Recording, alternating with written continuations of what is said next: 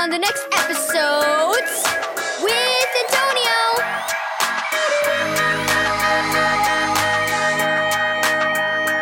Thank you, Joyce Meyer Ministries, for this daily devotional.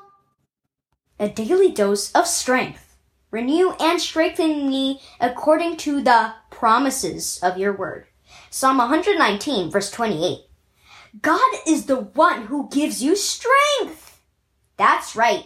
Even this morning when you woke up and you just wanted to pull the covers over your head, God was preparing, which means getting you ready for every ounce of strength you need. Even if you don't immediately feel strong, God's strength is waiting for you. And every single morning, whether you've gotten enough sleep or not, God will always send you a new batch of strength for all the things you'll face today. It is His unending promise to you. So you are strong today. You can take on anything that comes your way. There is nothing that can overwhelm God's strength.